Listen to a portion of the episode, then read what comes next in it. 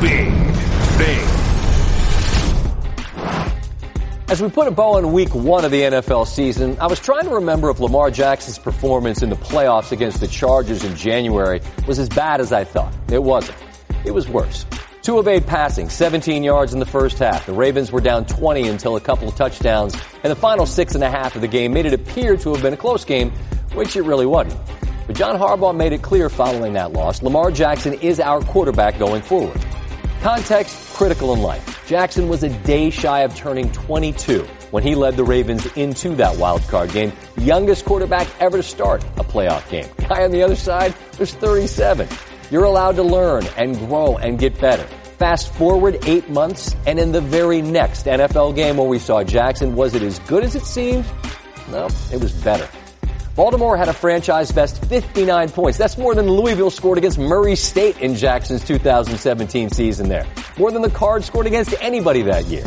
Jackson had two more touchdown passes, five, than incompletions against Miami, threw four touchdown passes on his first nine attempts. It took 97 throws last year to get four touchdowns.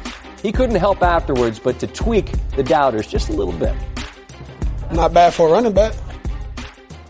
Course, coming out of Louisville, there were NFL observers who didn't think quarterback was the position he was best equipped to play.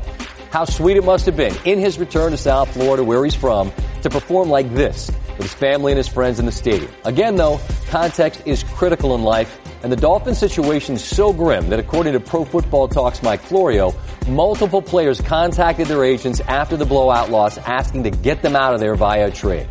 With Miami stockpiling draft picks, they appear intent on being the first NFL team to openly, blatantly NBA tank, and they are off to a flying start. But good news, Dolphins fans, you're on to New England for week two.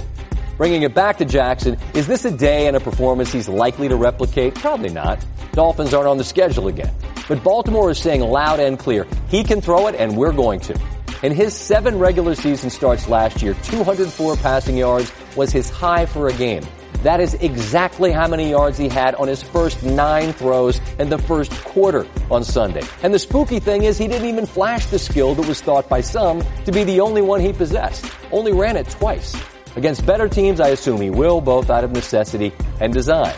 The addition of some talented rookie wideouts, Hollywood Brown and Miles Boykin, who both scored, will make the run pass option harder to defend. And we'll get more feedback as we progress week three at Kansas City, week five at Pittsburgh, with Cleveland sandwiched in the middle, figure to be more competitive games. Hey, it's the annual tradition, right? Overreact to what we see in week one in the NFL. But maybe, maybe in Jackson's case, the overreaction was to what we saw last season.